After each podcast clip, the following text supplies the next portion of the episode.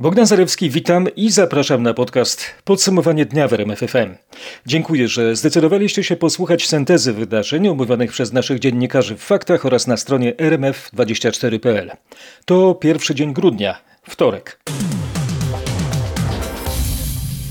Oto najważniejsze wydarzenia, najistotniejsze sprawy i najciekawsze wypowiedzi.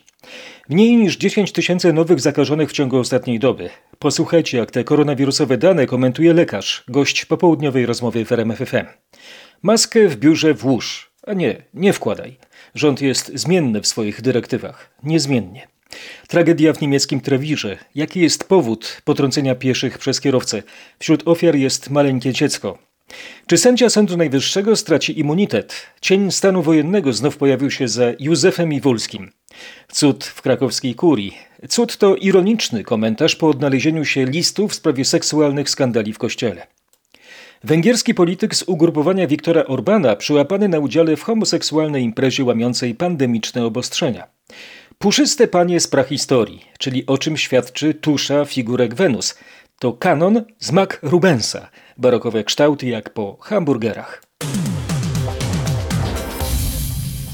Ale na razie żarty na bok. 9105 nowych potwierdzonych przypadków zakażeń koronawirusem i 449 ofiar. W ciągu doby wykonano ponad 38 tysięcy testów.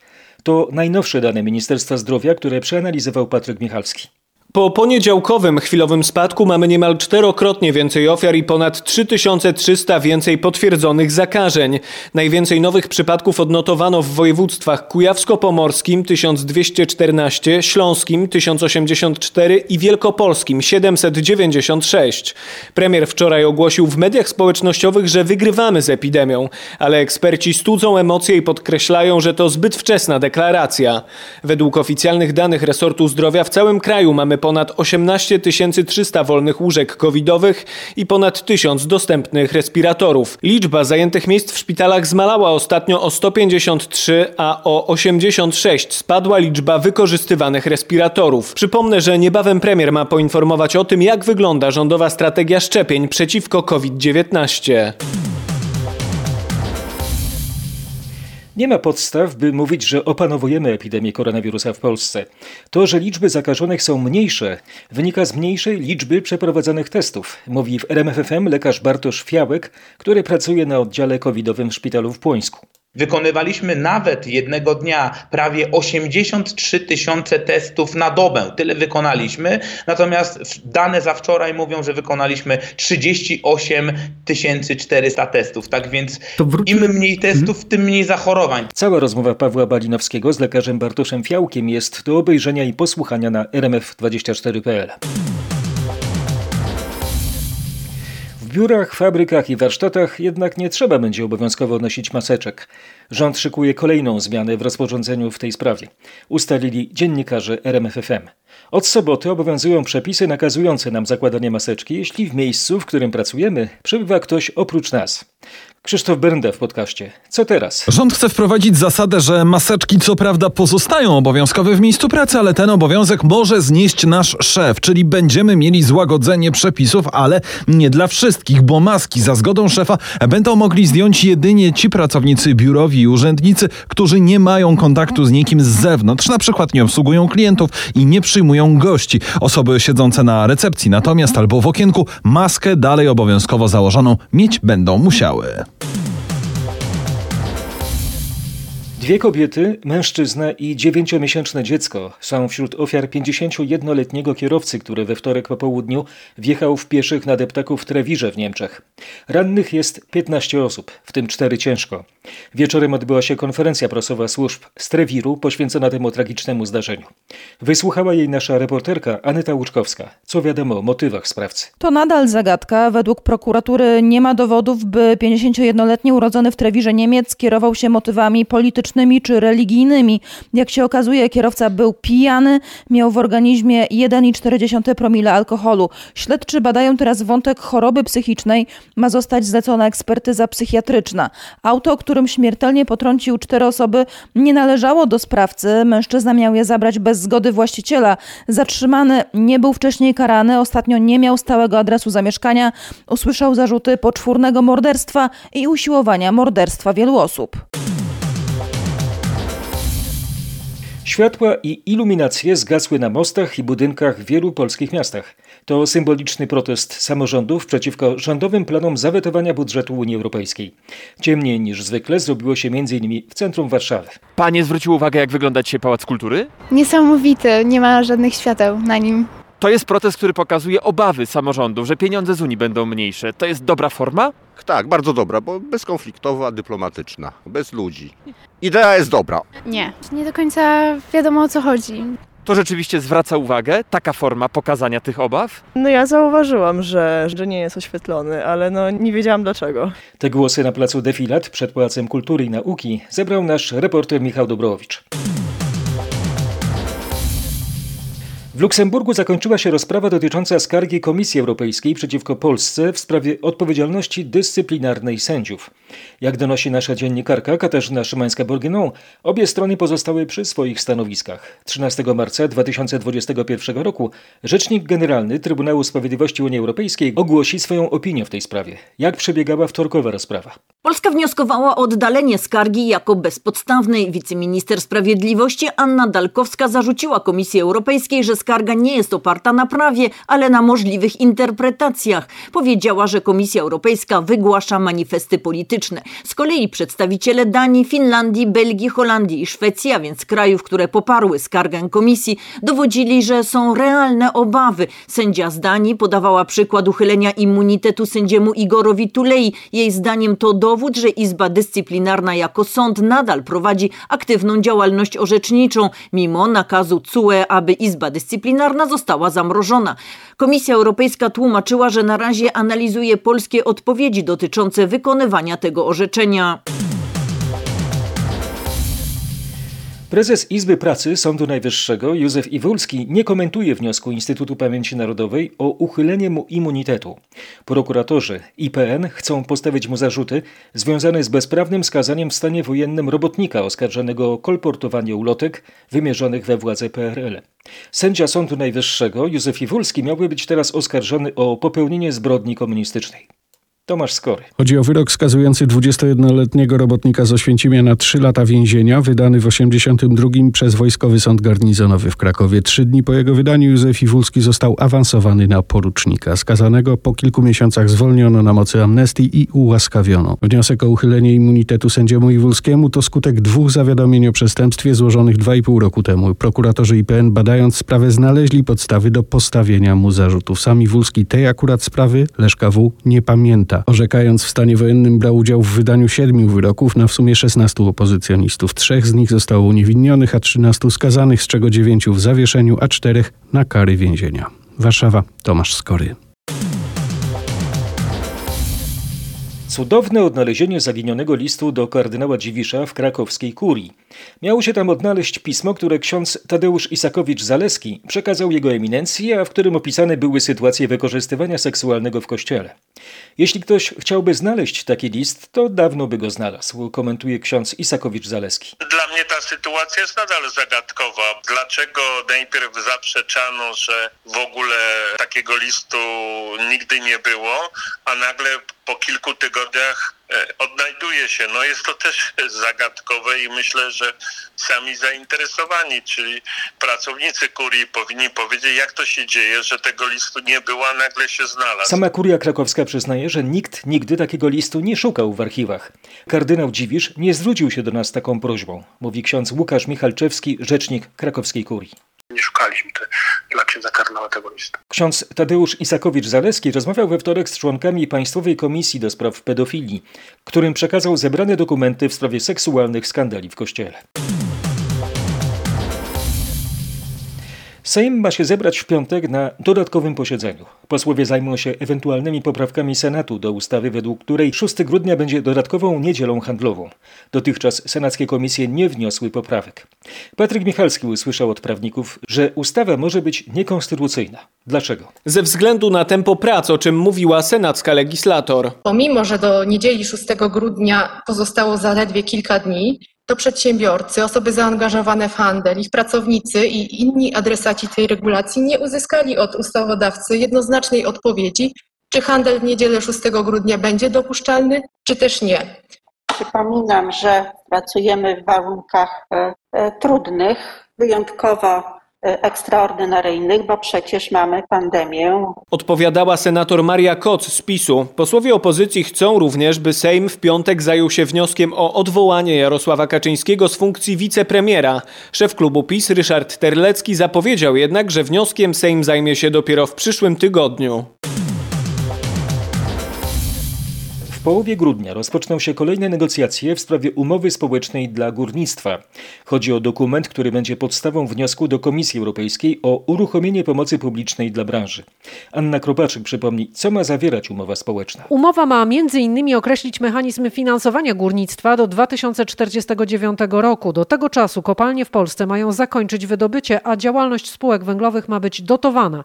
I właśnie na to musi się zgodzić Komisja Europejska. Na razie zgodnie z planem prace zakończyły zespoły robocze w spółkach, które zajmowały się szczegółami, między innymi dotyczącymi zapewnienia pracy górnikom w trakcie wygaszania kolejnych kopalń. Kiedy umowa społeczna zostanie ostatecznie podpisana, na razie nie wiadomo. Tu nie ma jakiegoś e, e, miecza, który by nam uciął głowę konkretnego dnia, jeśli się e, na ten dzień nie wyrobimy. Mówi wiceminister aktywów państwowych Artur Soboń. O tym, że ma powstać umowa społeczna, związki i delegacja rządowa zdecydowały we wrześniu, kiedy zawarto porozumienie kończące podziemny protest w kopalniach.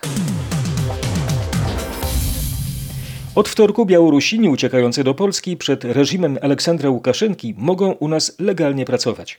W życie weszły przepisy pozwalające ubiegać się o pozwolenie na pracę osobom przebywającym u nas na podstawie tzw. Tak wiz humanitarnych. Krzysztof Berenda poda, ilu osób to dotyczy. Na razie około 1200 osób, tylu Białorusinów wjechało do Polski prosząc o azyl, o ochronę przed biciem i przed politycznym więzieniem. Do tej pory takie osoby miały duży problem z legalnym zatrudnieniem, ale od dzisiaj to się zmieniło i to może zachęcić kolejne osoby represjonowane przez dyktaturę Łukaszenki do szukania schronienia w Polsce. E, przypomnę, że w związku z brutalnie pacyfikowanymi protestami Białorusini mogą uzyskać w Polsce roczną wizę wjazdową w trybie uproszczonym i bez opłat.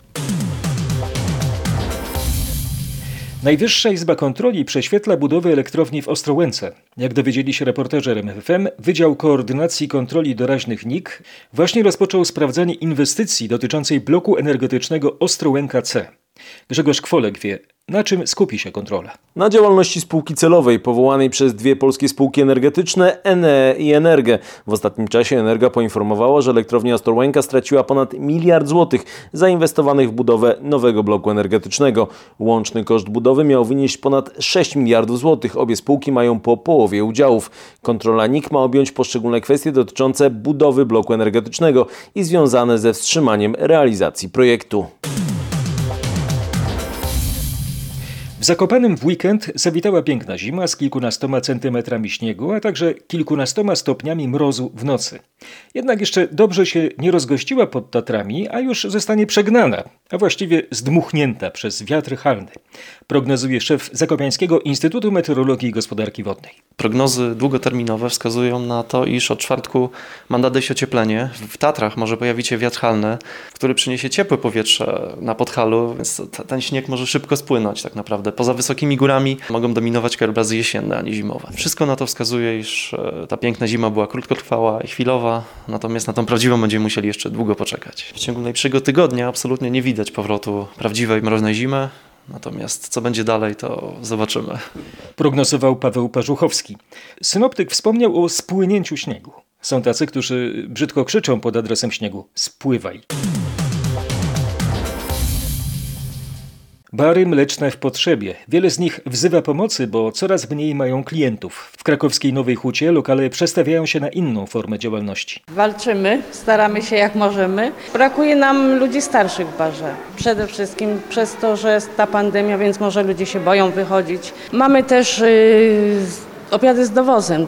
Jest smacznie, staramy się gotować smacznie. Zawsze to jest ciepłe czy na wynos, to też staramy się dawać, żeby to było gorąco, żeby można było zjeść. Ceny nie są też za bardzo wygórowane, więc myślę, że na każdą kieszeń. No i zapraszamy, czekamy na klienta i żeby nas ratowali. Mówiła Elżbieta Balicka, kierownik baru mlecznego na osiedlu Kazimierzowskim w Nowej Hucie.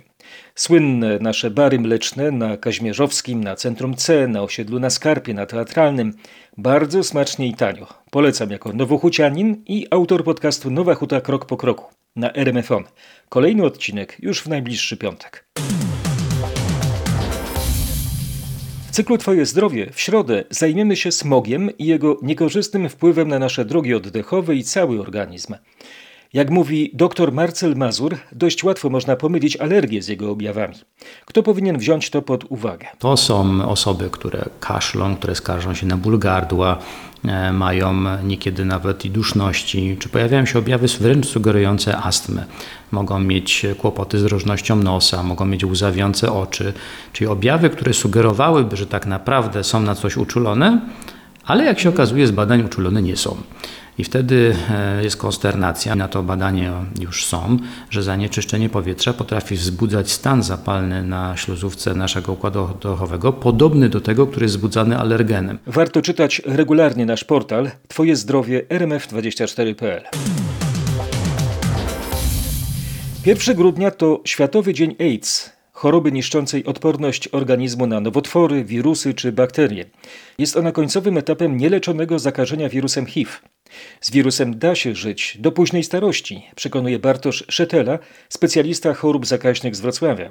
Trzeba jednak zrezygnować z alkoholu, papierosów i brać leki. Dzisiejsze leki to jest najczęściej jedna tabletka raz na dobę, praktycznie bez żadnych interakcji z innymi lekami i praktycznie bez żadnych działań niepożądanych. To jest po prostu rewolucja, tylko my świetnie leczymy osoby, które już do nas przyjdą. Natomiast niestety zupełnie kuleje właśnie ten etap diagnostyki przesiewowej wcześniej. My mamy jedną z najgorszych sytuacji w Europie w aspekcie osób nieświadomych swojego zakażenia. W Polsce ten odsetek może przekraczać nawet 30%. Czy wiecie, że test na HIV można zrobić nawet w domu? Ponownie odsyłam do portalu Twoje zdrowie rmf24.pl. Viktor Orban ma seks skandal w łonie swojej partii. Prominentny polityk Orbana, Józef Sayer, został przełapany przez belgijską policję na gejowskiej imprezie liczącej ponad 20 osób, która łamała restrykcje związane z koronawirusem. Jako pierwsza sprawę ujawniła francuskojęzyczna gazeta La Dernière. Informację weryfikowała Katarzyna Szymańska-Borgino. Sprawę potwierdziła mi rzeczniczka belgijskiej prokuratury. Przesłała mi także oświadczenie, w którym figurują inicjały JS, osoby legitymującej się dyplomatycznym paszportem. Józef Szajer to prominentny europoseł Fideszu Wiktora Orbana. W weekend złożył niespodziewaną dymisję na ręce szefa Parlamentu Europejskiego Dawida Sassolego. Dla wszystkich było to zaskoczenie. Oficjalnie uczynił to po długim okresie refleksji i dlatego, że nie był już w stanie radzić sobie z codziennym napięciem walki politycznej. Ale okazuje się, że prawdziwa przyczyna jego dymisji była zupełnie inna. Węgierski polityk został przyłapany przez policję półnagi na próbie ucieczki po rynnie z imprezy gejowskiej, która nie respektowała restrykcji związanych z koronawirusem. Przyznał się do winy, ale zostanie skazany w późniejszym terminie. Mowa o służącym z pałacu Buckingham, który skradł wiele przedmiotów należących do rodziny królewskiej i jej świty. Z Londynu Bogdan Frymorgan. Wśród nich znalazły się wojskowe medale i całe albumy fotograficzne, w tym jeden poświęcony wizycie amerykańskiego prezydenta Donalda Trumpa w pałacu Buckingham. Służący umieszczał swój łup na aukcjach internetowych. Łącznie wystawił na nich 37 przedmiotów za cenę prawie 8 tysięcy funtów. Warte są ponad 10 razy tyle. Podczas pandemii koronawirusa mężczyzna otrzymał dodatkowe obowiązki, dzięki którym miał dostęp do prywatnych części pałacu. To umożliwiło mu dokonywanie kradzieży. Wpadł w ręce policji po umieszczeniu na serwisach społecznościowych krótkich filmów, na których widoczne były zrabowane przez niego przedmioty. Nie posłużyła służącemu pasja filmowca. Zgodnie z planem chińska sonda wylądowała we wtorek na Księżycu, z którego pobierze próbki i w połowie grudnia wróci na Ziemię. To pierwsza taka misja od lat 70. Nasz reporter Piotr Bułakowski rozmawiał na ten temat z astronomem doktorem Leszkiem Błaszkiewiczem z Uniwersytetu Warmińsko-Mazurskiego w Olsztynie. Tych y, misji zakończonych sukcesem i lądowaniem na Księżycu, przypominam, było sześć. Warto też przypomnieć, że w Olsztynie, jako jedynym w Polsce miejscu, znajduje się fragment gruntu księżycowego, który przywieźli z Księżyca astronauci misji Apollo 11, tej pionierskiej z lipca 69 roku ubiegłego wieku. Także pierwsza od wielu lat y, misja, w której próbki Księżyca trafią na Ziemię i będą poddane gruntownemu badaniu. Bardzo mi się to spodobało. Księżycowy grunt będzie gruntownie zbadany. Dwa awangardowe wieżowce uznano we Francji za niezdatne do użytku z powodu nietypowych dekoracji architektonicznych. Te ozdobne elementy powodowały bowiem nieznośny dla mieszkańców hałas. O tej głośnej par excellence sprawie opowie Marek Gładysz. Fasady dwóch mieszkalnych drapaczy chmur w Nantes w Bretanii i w Le Mans w Dolinie Loary pokryte zostały metalowymi płytami z niezliczonymi otworami, dzięki czemu wyglądają oryginalnie. Kłopot polega na tym, że kiedy wieje wiatr, podziurawione płyty stają się swoistego rodzaju instrumentami muzycznymi, przypominającymi gigantyczne flety, wytwarzającymi niezwykle głośne i ostre dźwięki, przez które mieszkańcy nie mogą w nocy spać, ani normalnie żyć w czasie dnia. Na najwyższych piętrach natężenie hałasu porównywalne jest z koncertem muzyki elektronicznej. Firma sprzedająca mieszkania zmuszona była zwrócić pieniądze części nabywców, dostała sądowy nakaz zlikwidowania awangardowej fasady. My mamy w Polsce odwrotny przykład. Organy Władysława Hasiora. Pomnik wzniesiony w 1966 roku nigdy nie zagrały. Miały brzmieć jak mitologiczna eolska harfa w czasie większych wiatrów, ale z powodu konstrukcyjnych błędów czy zaniechań cieszyły uszy błogą ciszą. A komu pomnik był poświęcony? Ciszej nad tą trumną. Przemilczmy ten fakt. A skoro o budowlach mowa, bez reklam i w pełnej odsłonie, tak prezentuje się zabytkowy, modernistyczny budynek dawnego hotelu Krakowia przy Alei Fosza w Krakowie. Z jego najbliższej okolicy zniknęły wielkoformatowe reklamy, a wcześniej billboardy na samej fasadzie budynku. Dlaczego? Już wyjaśni Marek Wiosło. To przygotowania do powstania w tym miejscu Muzeum Architektury i Designu. Wybudowany w latach 60. budynek wpisał się w architekturę Krakowa. Stoi on przy reprezentacyjnych Alejach Trzech Wieszczów. Cztery lata temu budynek został przejęty przez Muzeum Narodowe w Krakowie, które zamierza w tym miejscu po remoncie stworzyć muzealny oddział, a przestrzeń pomiędzy dawnym hotelem a gmachem Muzeum Narodowego ma stać się jednym z ważniejszych miejskich placów. Likwidujemy reklamozę. Przygotowujemy się po prostu krok po kroku do tego, aby ten budynek wyremontować. Istotą tego projektu jest też zamienienie tego placu między budynkami w nowe forum kulturalne Krakowa. Tutaj nie ma miejsca na żadne reklamy. Mówił Andrzej Szczerski, dyrektor Muzeum Narodowego w Krakowie. Jest reklamoza i zdrowa reklama, kulturalna. Książkę Miłość czyni dobrym poleca Katarzyna Sobiechowska-Szuchta. Właśnie ukazała się nowa książka Katarzyny Bondy, popularnej autorki powieści kryminalnych. Jej bohaterem jest oszust Daniel Skalski, który manipuluje ludźmi, od zakochanych w nim kobiet po ważnych specjalistów od finansów. Ta historia nadaje się na hollywoodzki film, mówi pisarka. Sama się dziwiłam, kiedy czytałam te akta, że jeszcze nikt tego nie zrobił i że jestem pierwszą osobą, która czyta te dokumenty. Więc przedstawiam Państwu historię absolutnie nieprawdopodobną. Historię, która wydawałoby się nie ma prawa się wydarzyć. Miłość czyni dobrym to druga część kryminalnej trylogii Wiara, Nadzieja, Miłość. Krikoteka obchodzi 40 urodziny. Na przyszły wtorek planuje dwa spotkania online. Będzie okazja, aby porozmawiać o Tadeuszu Kantorze jego twórczości, ale też podsumować działalność żywego archiwum twórczości artysty. Siedzącego bezczynnie artystę będzie można z kolei od dziś do 23 grudnia codziennie wieczorem zobaczyć w witrynie Wrocławskiego Teatru Muzycznego Kapitol. Ten happening teatralny powstał jako odpowiedź na zamknięte dla widzów instytucje kultury. Jak mówią z goryczą twórcy, galerie handlowe są pełne ludzi, ale do teatru ci ludzie przyjść nie mogą. A propos teatru, kiedy patrzy się na to, co się wokół nas dzieje, to cisną się na usta słowa z szekspirowskiego Macbeta. Życie jest to opowieść idioty, pełna wrzasku i wściekłości, nic nieznacząca. Wyjątkowe zapiski papuszy, sławnej romskiej poetki, trafiły we wtorek do zbiorów Wojewódzkiej Biblioteki Publicznej w Gorzowie Wielkopolskim. Pamiątki udało się pozyskać dzięki porozumieniu ze Stowarzyszeniem Twórców i Przyjaciół Kultury Cygańskiej, które przejęło je po śmierci Bronisławy Weiss, znanej właśnie jako papusza. Mateusz Chłystun wie, kto będzie mógł zajrzeć do tych unikatowych zbiorów. Mają być udostępniane w pierwszej kolejności badaczom kultury romskiej i tłumaczom, którzy zajmują się językiem, w którym pisała papusza. Jedynym dotychczasowym tłumaczem i zarazem odkrywcą jej talentu jest zmarły w 2006 roku Jerzy Ficowski. Część przekazanych dziś do biblioteki zbiorów to adresowany do niego list listy autorstwa Papuszy. To jest blisko 200 stron zapisanych w brulionie oraz zbiór około 130 różnych listów, pism, kopert, widokówek. Wyjaśniał Paweł Klimczak, szef lubuskiego Wydziału do Spraw Cudzoziemców. Bronisława Weiss, znana jako Papusza, została przekreślona przez społeczność romską za zdradzenie Ficowskiemu tajemnic i wierzeń tej grupy etnicznej, które tłumacz opisał później w książce. Poetka zmarła 33 lata temu, przez ponad 20 lat mieszkała w Gorzowie Wielkopolskim. Siedem lat temu ukazały się książka i film fabularny o jej życiu i twórczości. Nowe informacje zdradził nam Mateusz Chłystun, ale zdrada to żadna, po prostu relacja.